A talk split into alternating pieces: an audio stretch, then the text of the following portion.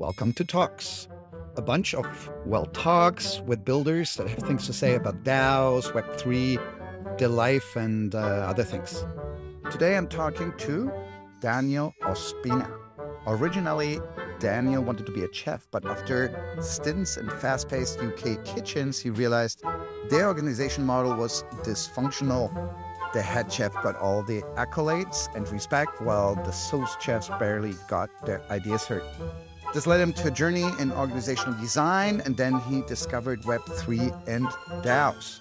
Seeing a lot of duplication efforts in the ecosystem, he founded RNDAO, a research and development DAO, the goal of doing research on behalf of DAOs. We'll be covering that as well as the pros and cons of different DAO frameworks, what liquidity democracy means, and much more. First, however, I have to make again a statement requested by our lawyers. Here it comes. The information in this podcast is provided for educational, informational, and entertainment purposes only, without any express or implied warranty of any kind, including warranties of accuracy, completeness, or fitness for any particular purpose. It is not intended to be and does not constitute financial advice, investment advice, trading advice, or any other advice. By the way, if you're listening to this podcast on Spotify or Apple or Google or any other platform, consider heading over to talk.delhaes.com. That is uh, talk.delhaes.com. Um, you're getting the exact same podcast that you listen to now, plus an interactive transcript and uh, links to topic sites and people, and more talks, obviously. Let's jump in. Daniel Ospina, how are you? Great, thank you. Um, it's a it's a sunny winter afternoon. I'm kind of relax. It's been a relatively slow day, uh, so it's good to to change from a bit of deep work and actually have a conversation. How are you? I'm good. I actually had um actually another question in mind, which is if I was to come over to your place to do this interview, what would you cook for me? I think you have a background as a chef and in kitchen. What do you still cook yourself and why? What's your favorite recipe? oh, very interesting question. Um, actually, I have uh, an, obsess- an obsession with sandwiches. I, I really, really love them. I evolve over time this sandwich that has bagels, uh, a pistachio wild boar mozzarella that they sell in a deli mine, mayonnaise, tomato, lettuce, and, and a really nice mozzarella. Uh, and sometimes a little bit of smoked speck. And, and I have that about two, three times a week. So if I was come over, this what I would get served today? Yeah, that would have been it. And with what? With a glass of water, some juice, wine, beer? Water, usually. I drink a lot of water. Very good. Smart decision. So, you coming from a background as a chef or in the culinary space, I read that. We're going to talk about this a little bit um, later. But now, before asking you how you got there, you're now mostly dedicated to what I think it's RNDAO. That's the latest thing what I've seen on your Twitter. Um, tell me a bit more. What is it? And what are you really spending your time on? Like what have been, I don't know if you went to Denver, I don't, I'm not 100% sure, but what did you spend your last week on? And what are you spending, you know, you're in the UK, we're pretty much in the same time zone. What are you spending your time on? What, how does your day pass? What do the hours fill up with? Yeah, sure. So um, as you were saying, that's very much my focus at the moment. I I actually decided not to go to to Denver this time. I I stay back.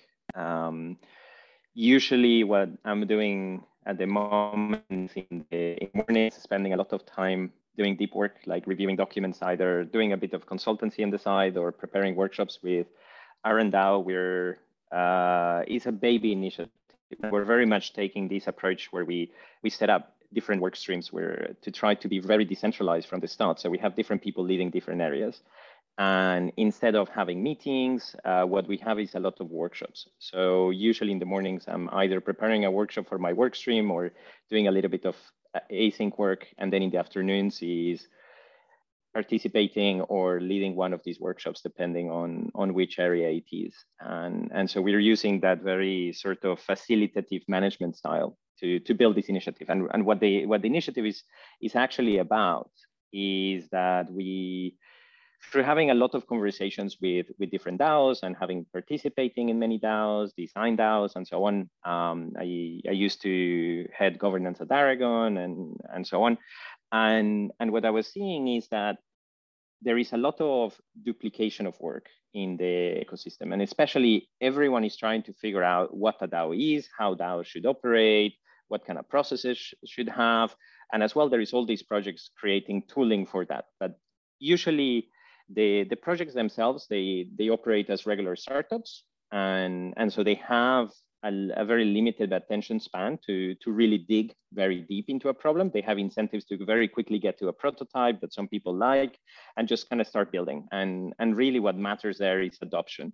It doesn't necessarily matter so much if you're if you're really solving the, the underlying issue, if you're creating new, better possibilities for organizations, uh, that can be seen a little bit more of like a nice to have.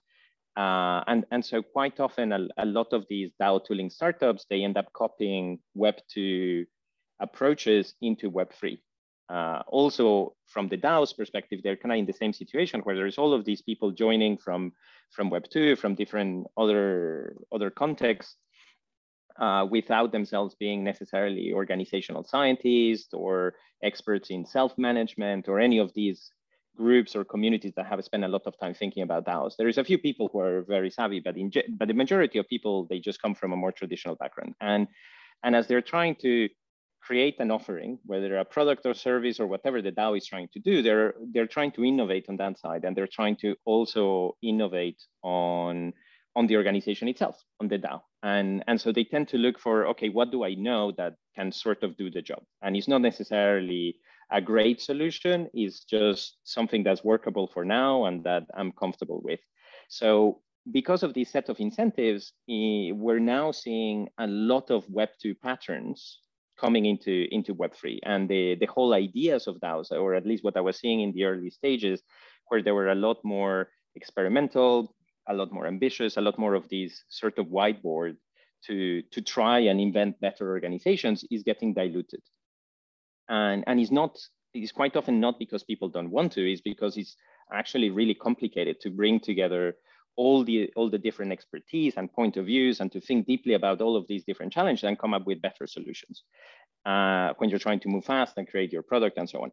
And and so what we're what we're trying to do with RNDAO is instead of each DAO doing this in isolation is we can pull resources from across different DAOs bring them together prioritize a set of, of challenges that need research, that need figuring out, bring together a community, an interdisciplinary community of people with deep expertise uh, around organizational topics, and, and do some research initiatives to provide insights, combining user research, a little bit of ethnographic research, uh, reviewing the academic literature, uh, reviewing previous case studies from different communities, what kind of things we can learn from the past and so on, and, and process all of these data and go, okay, these are uh, a set of really cool possibilities. And once then once we have that, we we also want to do a, a bit of development, and so we can turn some of those insights in the situations where or funding partners where our community cannot directly tackle the insights, the, let's say the product requirements that are coming out of that. When there are some gaps, we can also dedicate some of the resources that we have uh, brought together to create some tools uh, like software tools different solutions that uh, that otherwise wouldn't have existed. So, are you?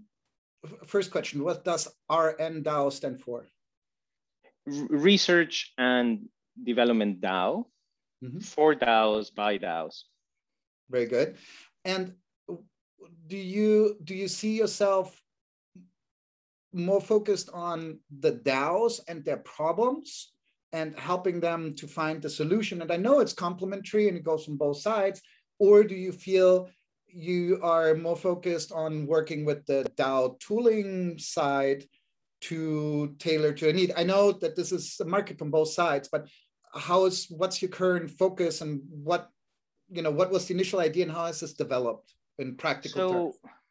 so the the way it, works, we're a, a multi-sided platform. So we are bringing together uh, a range of funding partners, and these are mostly DAO tooling DAOs. So they're, they're DAOs building tools for DAOs, and they have an, a, a vested interest in growing the DAO ecosystem, in increasing adoption of DAOs. So uh, as well, they're trying to figure out how to update their product and so on. So we help them by, by carrying the, the research that informs their product strategy, that can also inform how they operate as a DAO, but that research itself is not based exclusively on the challenges of DAO tooling projects, it's based on the challenges of DAOs. So the output of that research can help DAOs at large to, to inform DAO design and uh, uh, to inform DAO design. So the the idea so far, the way we're, we're evolving the model is that the DAO tooling projects, they pay for this research and so they get early access. And, and that gives them a little bit of a head start to start building solutions. But then we publish the research open source, which helps everybody, helps to grow and nurture the, the ecosystem at large. But also since the DAO tooling projects have already been developing solutions thanks to these insights, well, either the DAO tooling projects or ourselves, when as, as, as we were saying, when we spot gaps, we, we might develop the, some tools ourselves, uh, evolving towards a little bit of a venture incubator. Um, but so once the once we start to publish this research and so on, and, and people start to go, okay, this is actually um, uh, interesting ideas on how I can improve the way we're operating as a DAO. And, it, and at that point, it doesn't matter if you're a DAO tooling project or an NFT-based DAO or any, any sort of DAO, really. Um, we start to have some of those solutions not far behind to come to market and facilitate the sort of processes that we are suggesting. Uh, so the, the tools kind of come there to, to essentially help people implement the insights as, a, as an enabler uh, knowing that they, they might not be necessary in every case is more a matter of facilitating the processes. Perfect. So let me let me look at this from two perspectives so people can better understand this, um, you know, hands-on. Um, one of the businesses I'm involved in very actively is, you know, a distributed marketing agency. So assume there's about 100 people, designers, developers, consultants, content writers, and so on and you know there's five different agencies operating under the same brand and the idea there is all of these entities currently don't actually have a physical office. So it's all already distributed decentralized and you could say really disorganized. And let's say we would want to and it, it is a real conversation we would actually transform this into some form of dao and sub dao structure. Um, what would be a way for an organization like us to engage with RNDAO and what would it take? Um, and what would you know concrete work actually look like? Um, are we even you know as a traditional organization that is decentralizing uh, onto you know onto the chain? Is this even you know a organization that fits into the schema that you currently have? So you there there is not a lot of of at the moment there is not a lot that we can do together uh, unless you actually want to evolve this organization and specifically start creating DAO tooling. Um, at that point, it might make a little bit more sense to to work together at this early stage. Once I'm, I'm thinking more from our side, right? Because you are, or, and, and, just to make this clear, I was thinking about this from the DAO side, looking for the right tools and best practices.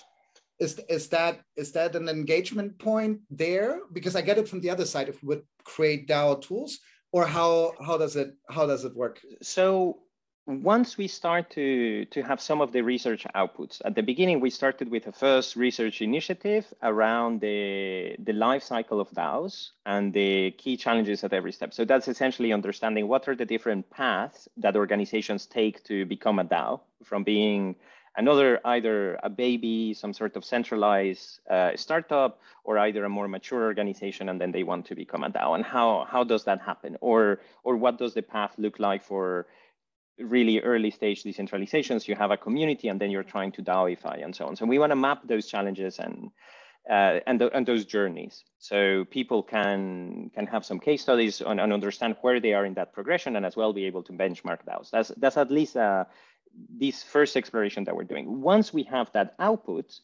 uh, and that's not out there yet, it will probably take a, a couple of months. Is once that's out there, that will be open source, and so you can use all of those uh, all of those insights to to better design your DAO. And, and and then of course some of our members, this is a DAO, so people also work part-time and so on and consult, some sometimes can consult and so on. But right now we don't have a consulting offer. Uh, you come to us, I'll be like, well, really cool project. I wish you all the best, uh, but I'm not but I'm not really gonna help you because we is not what we're doing. Um, over time though, uh, you will have all of those different information resources that can help you. And and the, yeah, I mean, that, that's, that's basically it. Unless, uh, and we do have a few of these conversations with other more mature organizations or organizations that have a little bit more significant funding, and they are, well, I want to operate as a DAO, and there is this big question that I have, and I don't know how to address it. And it because there will be other people who are in the same situation, it doesn't make sense. Like, it's not a question that is the let's say proprietary to your business model it's not the, the key competitive advantage, it's more something you need. So if you had those example? specific questions, excuse me? An example? Example? Uh, how do I do really well an onboarding process? Or yeah, or conflict resolution in DAOs. How do I approach that? So you can come to us uh, and say, uh, I cannot find any good resources to figure this out. Uh, there is different people doing things out there, but I don't really have the time myself to do the to go around and do the research could you help us with that? And, and we'll effectively take our user researchers or anyway, your uh, academics and so on, synthesize all of that and come back to you and say, these are uh, a series of patterns that you can use and specifically for your situation, this is how you can use it. Um, and then that information will be made available to, to other DAOs as well, uh, which gives you brand recognition as well. You'll be the sponsor of that sort of brand report and so on. So that can also have some marketing benefits for you. And, and if other DAOs are also interested in that, so we're, you're splitting the cost uh, across other projects. So it's essentially less expensive than doing it on your own and uh, joint, joint research. You, you're coordinating a joint research effort to perfect understood. Let's change over to the other side. You know, your DAO, uh, DAO uh, tooling. Um, you know, taking the example of us, we have, you know, our project has evolved and kind of morphed more into an infrastructure layer. But um, initially, you know, where we started was a payout tool for DAOs, right? And there's, you know, half a dozen or so out them that you can plug in. What if, if I'm building tools for DAOs? What's the way of engaging here? So is is basically similar. We are uh, again starting with this first research initiative. You don't have a choice, but very soon, uh, after this first one is concluded, we're going to have a landscape of problems, and and then with the, that data of this landscape of problems and also a few other challenges that other people might might have contributed to the to the pool the, the funding partners, so the, the, mostly the DAO tooling projects, but as well, there might be, as I was saying, other DAOs who are just interested. The, depending on how much funding you have, you can allocate that funding across challenges according to your priorities. Uh, so we use a, a, quadratic voting, which is a, a, specific way to, to weight the, the votes, but essentially allows people to distribute votes ac according to different options. And the output of that is going to give us a prioritization of challenges to research. And we just set our research team to start going through them um, and, and providing answers.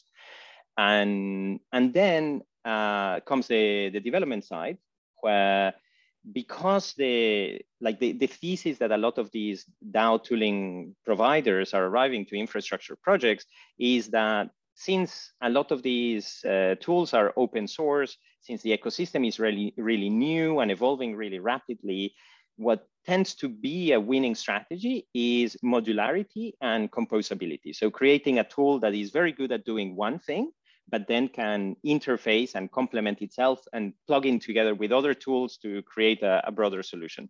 So as, the, as we gather this community of infrastructure providers of DAO tooling projects, some of the solutions that are needed might be combinations of what they do. or might be an extension to their current product, or might be a new feature that they currently don't offer, and so on.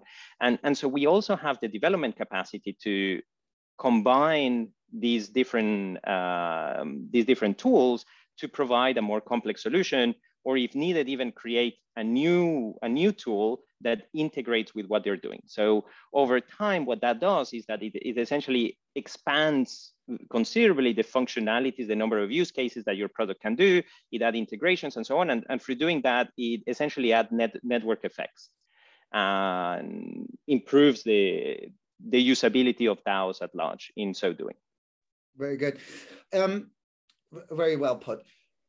Then now, if you you said very early, and I believe that's you know has likely contributed a lot to the vision for you and your contribution at RNDAO.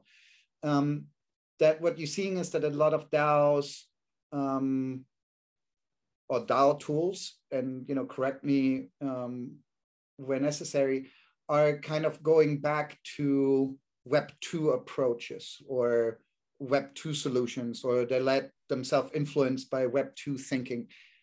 What do you what do you mean by that? And can you provide some examples? And why do you think this is a really bad idea? So uh, specifically, I'm I'm referring to more command and control sort of approaches where you create um, a hierarchy of people. So you have a, a, CEO at the top and they delegate responsibility to a few others and they delegate responsibility to a few others. I in the I personally think it's a terrible idea in, in Web3 because we are in a in a very nascent space that is very fast paced, evolving incredibly incredibly fast, very very complex, loads of topics that require very deep expertise. And what hierarchies usually do is they they filter information upwards until they get to a decision maker who can actually make the decision. And in, in this filtering, you lose a lot of information and you lose a lot of time.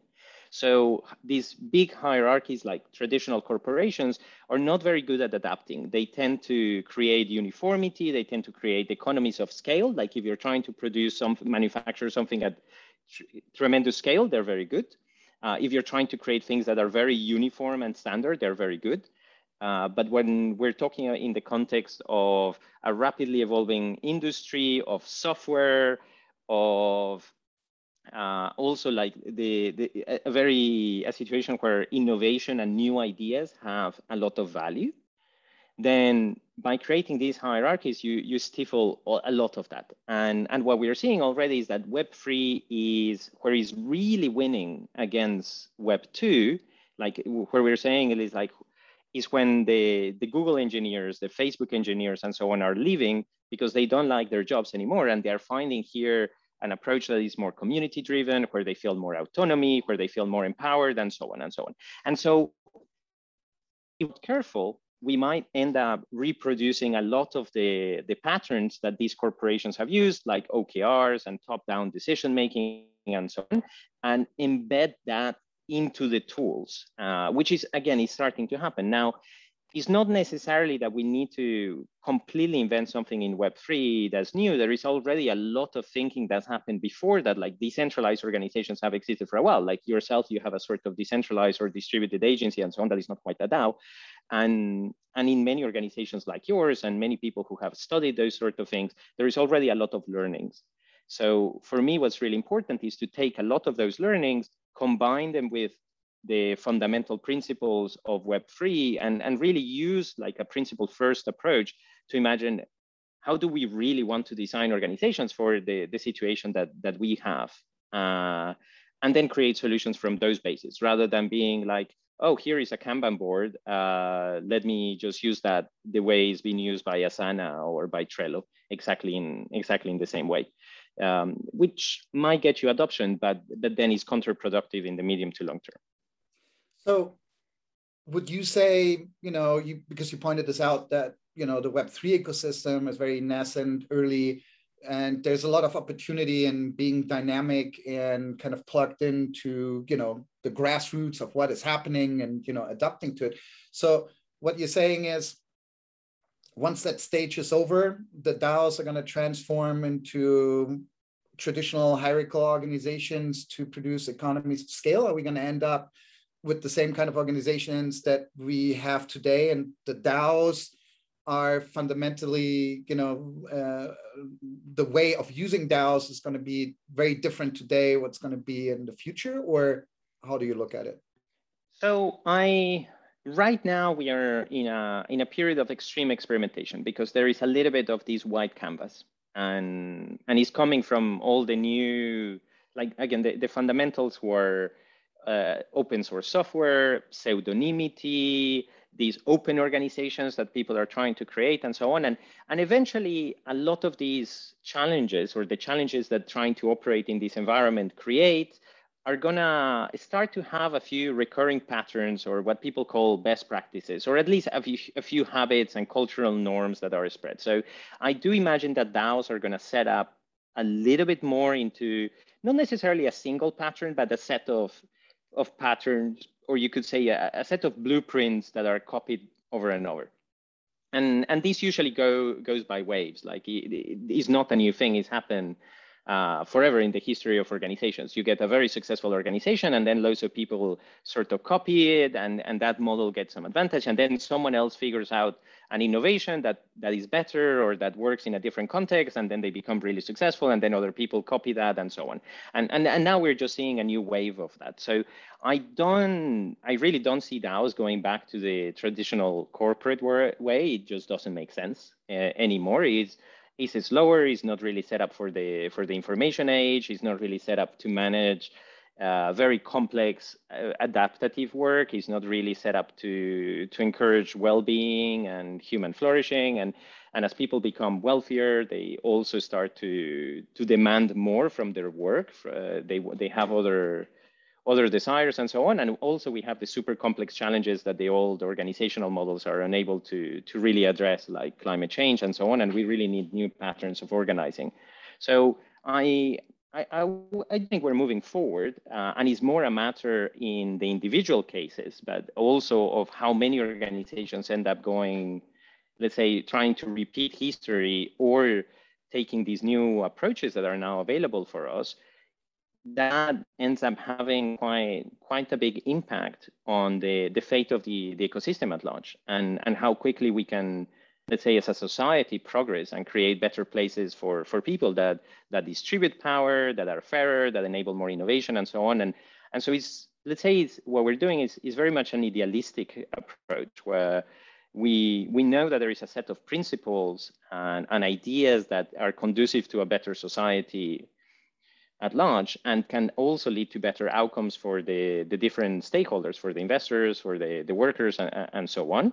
But we require to do a, a tremendous amount of, effort to create really, really successful organizations here. And, and that not only depends of the organizational setup, not only of the DAO, it also depends of the, the sort of business models that they tackle.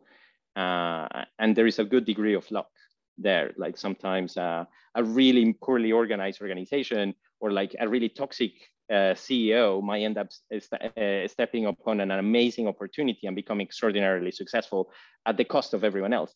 And, and so because of that, I, I do think there is a big risk, even though that organization might not survive for a very long time, uh, it could still grow very quickly for a short period of time and other people might emulate it and so on. I mean, we, we have had these examples with the toxic practices of Uber and, and Facebook and so on. And these organizations are eventually forced to change by, but, then, but by that point, so many other organizations have emulated their practices. And we have these well, very destructive patterns spreading across the ecosystem and more people copy them and so on, and they impact more people. And anyway, it, it, it just takes a while to recover from those. Yeah, I love this, and I, I think this is a great way of thinking about you know destructive patterns. Um, very interesting. From the patterns that you have seen um, so far in the history of DAOs, which is not really that long, but you know, um, in the time that you have spent in it, what are not the destructive patterns, but what are the one, two, or three patterns that you have seen that you think are already extremely successful and that you believe have a good chance of prevailing? What are the patterns that, you know, if if I know this is slightly different for types of DAOs and so on, but what are the three patterns, one, two, three patterns that you've seen that you would say they're going to prevail and that you would recommend anyone who is building a DAO to really, really have a look at? Hmm.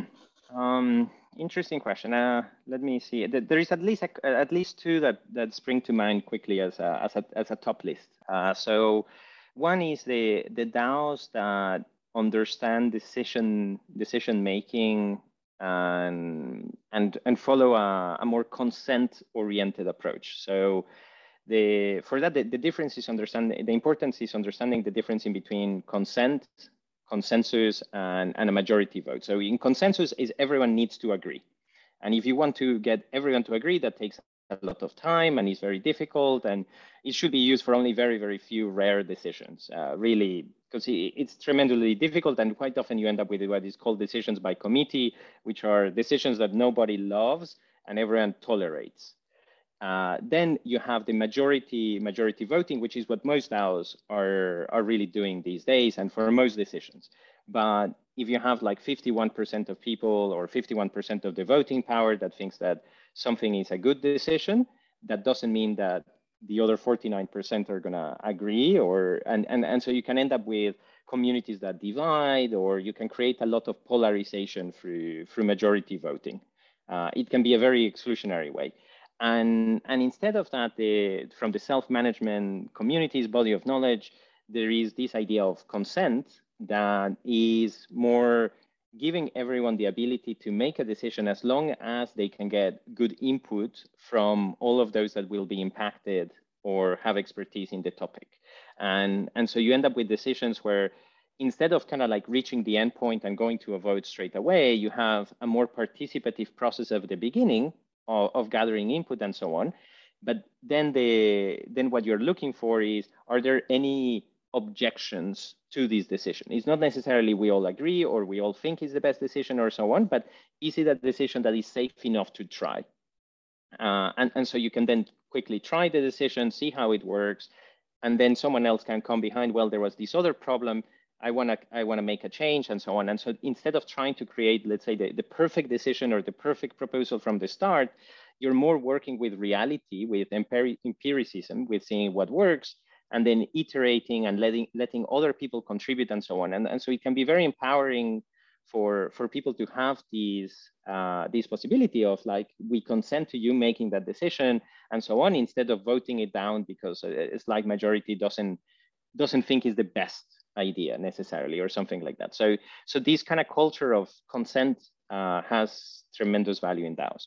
The, the, other, the other pattern that I find really, really important and is now starting to emerge quite a bit is fractalization, or at least the, the division of DAOs into, into substructures. So at some point there were these monolithic thing and it's just too much information processing like not everyone wants necessarily to participate in every decision and so on and and you just need to start to divide things a little bit for nothing else to create to reduce the level of noise uh, and to create a, a level of focus so now there is more and more DAOs that are starting to experiment with either work streams or guilds or sub DAOs or different ways to approach this pattern but essentially what you're doing is you're figuring out what are the essential work streams or the essential areas that need to be looked after. Uh, and then you can divide a, a, very big monolithic structure into smaller structures. In, and, and for the more mature DAOs, the way this starts to look, at, to look is quite often to, to making the big organization, instead of having like these big functional side, like your huge HR department, your huge marketing department, and so on. What you have more is small teams who are autonomous and can buy and sell products uh, and services to each other, whether those are marketing services or HR services and so on. But you can start to create a sort of internal economy with smaller units. And as those units grow, they can divide again and so on. So that, that's kind of like the, the other pattern that I see. And, and then perhaps there is a third one that I'm, that I'm really pushing for, but is not really enabled yet. Like the, the current tooling doesn't really allow people to, to operate in this way, which is liquid democracy.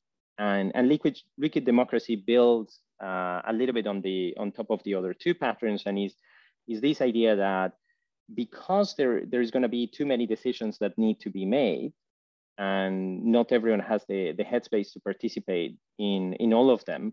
Uh, like people complain a lot of voter apathy, of low participation in decisions, but when you look at the economics of it, quite often like the amount of time and energy would require you to gather the information, to understand what's going on, and then to go and vote is a lot more expensive. Like that time is a lot more expensive than the, the, the value that you will be able to extract from the decision going your way.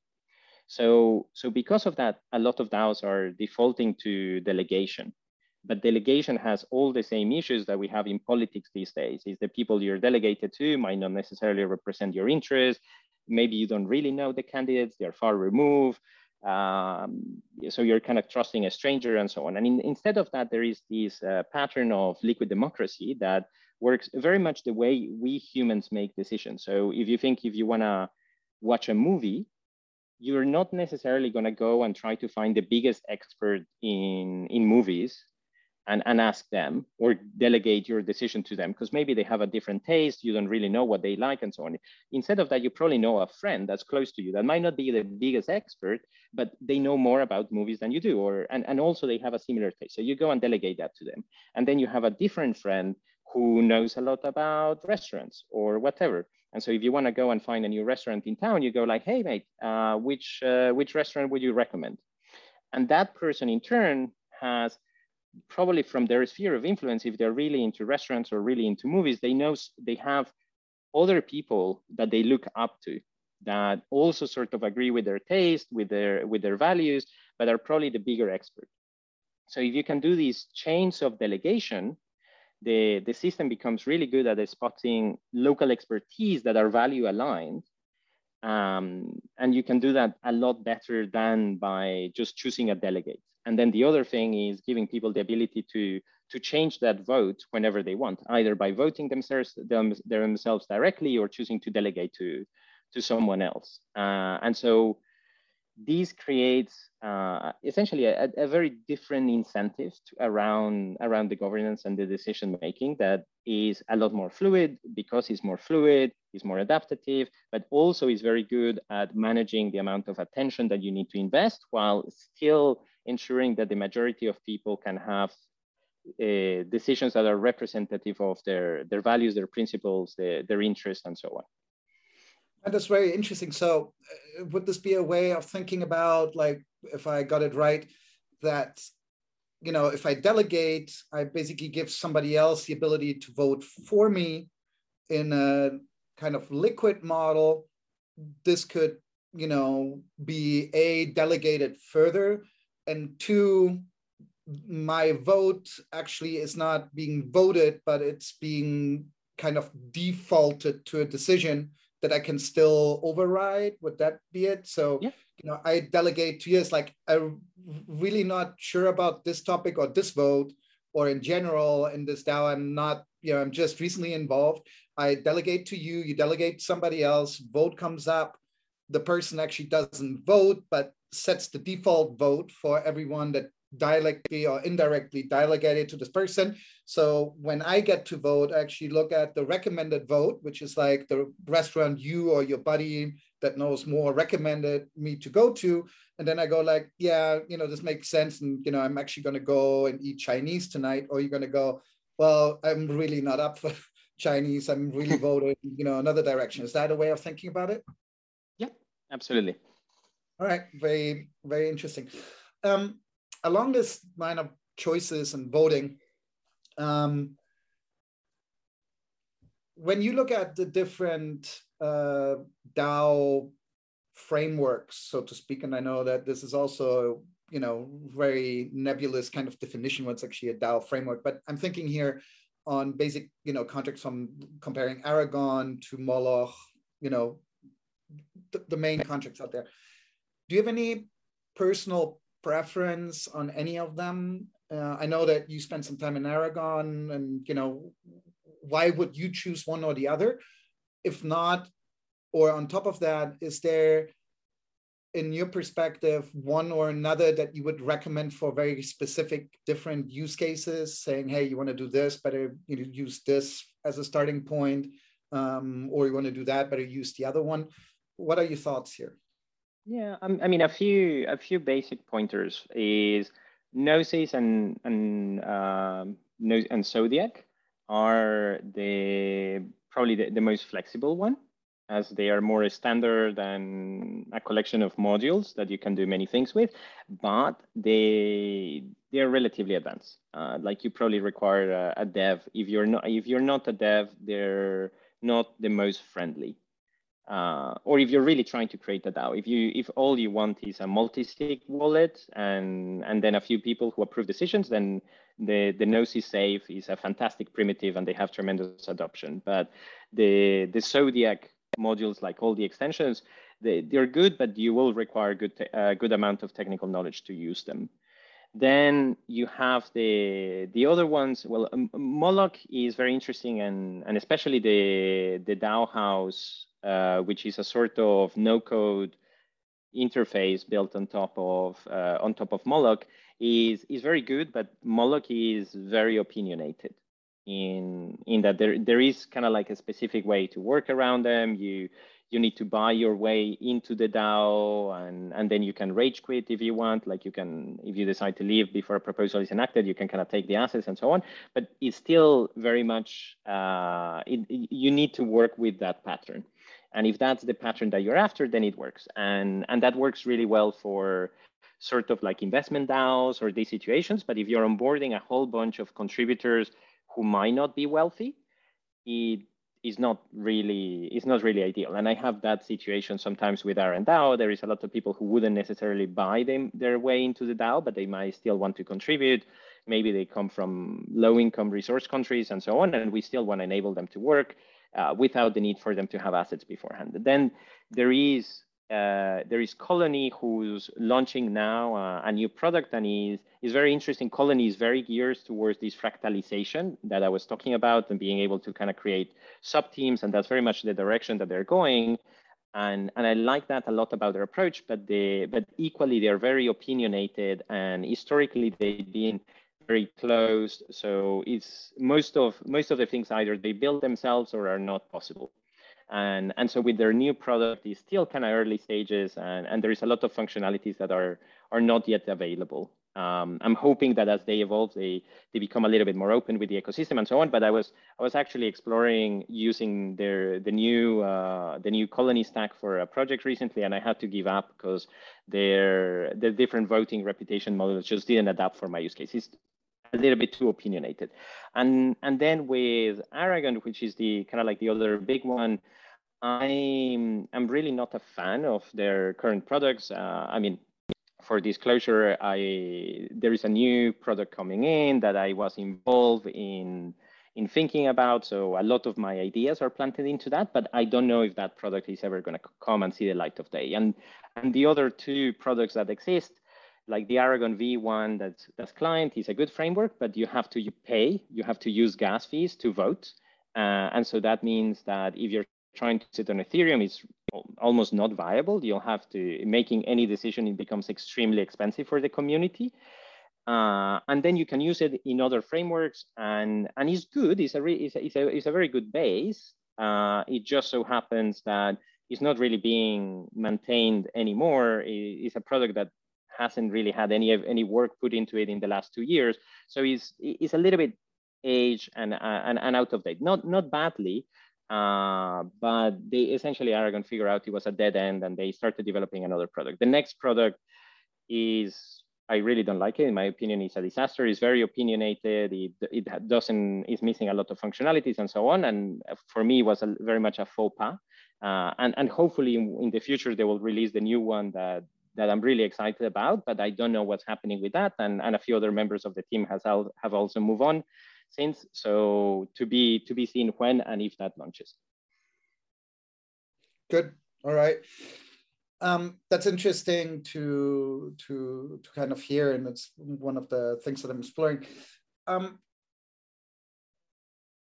you obviously also you know opinionated about it how does a chef come to have an opinion about DAO frameworks? so what what I what brought me into food uh, was the molecular cuisine. I, I, found that out as a kid, and I was like, "Oh my god, this is amazing!" And molecular cuisine at the time was this space where they were combining culture and science and innovation and really rethinking things from first principles in a very creative way. Uh, and then I went into the industry. I became a chef, worked in different restaurants, and I was chasing these ideals for a while. But what I encountered was that in most organizations, you had someone at the top who had been very creative once, but right now was mostly very stressed, trying to come up with the next menu and so on.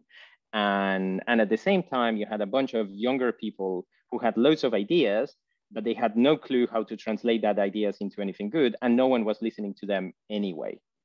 And, and so there was this very dysfunctional pattern that I saw over and over uh, across different places. And, and eventually I found my way into uh, an innovation lab in Web2. So they, they had a restaurant that had been voted best restaurant of the world. And then on the back of that, they started to create other restaurants and books and TV shows and then products for, for supermarkets and then consumer electronics and anything, anything else that you can imagine related to food. Uh, and they had like this whole uh, corporate now with different business lines. And there was a small innovation department. So I joined that. And four months into that job, they end up firing the whole research and development team because they had had a huge conflict with the owner of the company that had become a multimillionaire and was not sharing rewards with the head of innovation. And anyway, because of this conflict, kind of like the whole thing collapsed. And I was left as the the only member left of the team uh, from one day to another. Like I arrived to the office and that was it. I never saw anyone else again. That like they just didn't show up that day, and that uh, and so I was left as the only person in the company that had any idea how the innovation department worked, uh, even though I was a early twenties kid, and and so that meant I had to onboard the the new team because no one else could tell them this is how we do things around here. Uh, but that also put me in this incredibly lucky position where I could sort of adapt the, what we used to do here to, uh, to match some of the ideas or at least beliefs that I had. And at the time I was learning about agile and design thinking because I had a lot of friends in the uh, London startup scene. And, and so that was kind of like the beginning of the shift of trying to, to set up this new team and, and get the new innovation team to work well together uh, and I became really fascinated about organization design as, as we tried to change things and ourselves as a team. I kind of told them this is the situation and so on. And, and we tried to develop our own processes. So we are becoming like this very empowered, autonomous team until then the, the different other senior people in the organization saw that and they each wanted to have a, their influence and so on. And, and so it became very, very political and a lot of time fighting with bureaucracy and then trying to change as well the way other units in the organization work, to incorporate a little bit more innovation practices, to be more participative, to give more space for people to share their ideas and so on. And, uh, and I spent the next two years doing that, uh, then left, uh, tried to become an organizational design consultant, uh, fell completely on my face because I was a chef and I had no clue how to do that, at least how to sell it. Uh, but then there was a professor in experimental psychology that took me under his wing, did a residency there for a year, then met a professor in the business school side in Oxford uh, through that that helped me to write that ended up becoming a, an article in HBR and then that gave me the ability to publish some work uh, to do some workshops for executives through the university and eventually through that became an organization designer. And and I spent the last eight years doing that which going through self-management and systems thinking and all of these theories that I was looking as the antidote to all the bureaucracy and dysfunctions I had seen which is kind of been my quest since, uh, eventually led me down the Web3 rabbit hole and discovering DAOs and all of that. So very good. And uh, I bet you have, you know, enjoyed a, a great deal of like personal experimentation and learning and, and freedom in the process, right? And, you know, whenever I talk to people about, you know, work in the Web3 space, um, I, you know, always try to find out, you know, apart from their personal fascination, um, kind of like I would describe myself as uh, well with this kind of geeky fascination with new technology and new ways of doing things. um, you know, there's a lot of people that you know have a utopian, and a lot of people have a really dystopian perspective to the future, right? Like when you when you look at you know how this all can turn out. And you know, it reminded me that you know I saw I think it was Marc Andreessen a few days ago who tweeted you know the iron law of um, oligarchy and that you know no matter what you do, no matter how you organize, it will always end up in the centralization of power, right? Um, basically saying, you know, if you look at it, you're going to decentralize the hardware layer and, you know, the storage layer and the protocol layer and app layer. But in the end, power will always tend to centralize and you won't be able to really change that. It's, you know, it's kind of the, the law of nature. What do you believe the future will look like?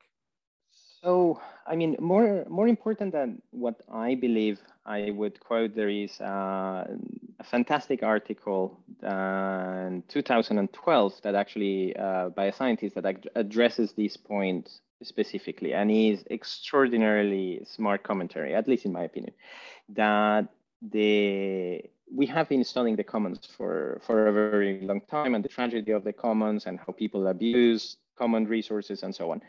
And the what can actually make the difference you can have these design of institutions and create different rules that try to mitigate that and we have uh, check and balances in democracies and so on but end of the day the oligarchy ends up controlling all of these systems sooner or later. Except if the system itself can can become a lot a lot more intelligent. If we can the more we can enable collective intelligence the more we can fight this centralization of power. And with with DAOs is, I mean, the the future is still very much uh, the toss of a coin. I don't know what side is is going to land. Some days I'm incredibly optimistic. Some days I see what's happening is like it's all just an absolute mess, and might as well just I don't know party and get high and fuck it, like it's done. And but the but you know I, I, keep doing what I do because I, I believe that we still have a chance, if nothing else. And and with all the experimentation going now in governance, where in the last two months we have had probably more experimentation in governance than in the past two thousand years. Uh, and these collective intelligence, collective decision making things, and we're only only really getting started with that. Uh, now that we're starting to to get a little bit more serious, combining influence from algorithmic governance, like some of the learnings from the world of AI and so on, even so we don't need to go that complex into neural networks and so on, but just really understanding how can we aggregate individual intelligence in the individual participation and so on to, to enable the collective to be more intelligent. And, and there is a lot that can be done there. There is a lot of low hanging fruit that is not so much in the culture that we have right now is something that unfortunately not many people are are yet realizing how much of an impact it can have because we're so used to to the web 2 patterns. We're so used to hierarchies. But but there is a lot of curiosity in general around DAOs, and I'm hoping that we can just push that that curiosity one tiny step further to be curiosity about collective intelligence and curiosity about different ways of operating. And if we can move fast enough with, with DAO and initiatives like ours to, to provide those solutions, to make it easy access, to have the tools that enable those different processes, then, then hopefully we can tap into the window of opportunity uh, instead of people just defaulting to the other practices, we can be, well, here is an alternative that actually works. Uh, and we have tried it, and here is examples and case studies, and, and here is some academic research, and really have all the arguments and, and make it really easy for people to, to try and adopt. Uh, and that's what we're trying to do. Daniel, we have a chance, Ospina. Thank you from, so much for this talk. This was very, very interesting. No, thank you very much for having me, Tim. Likewise.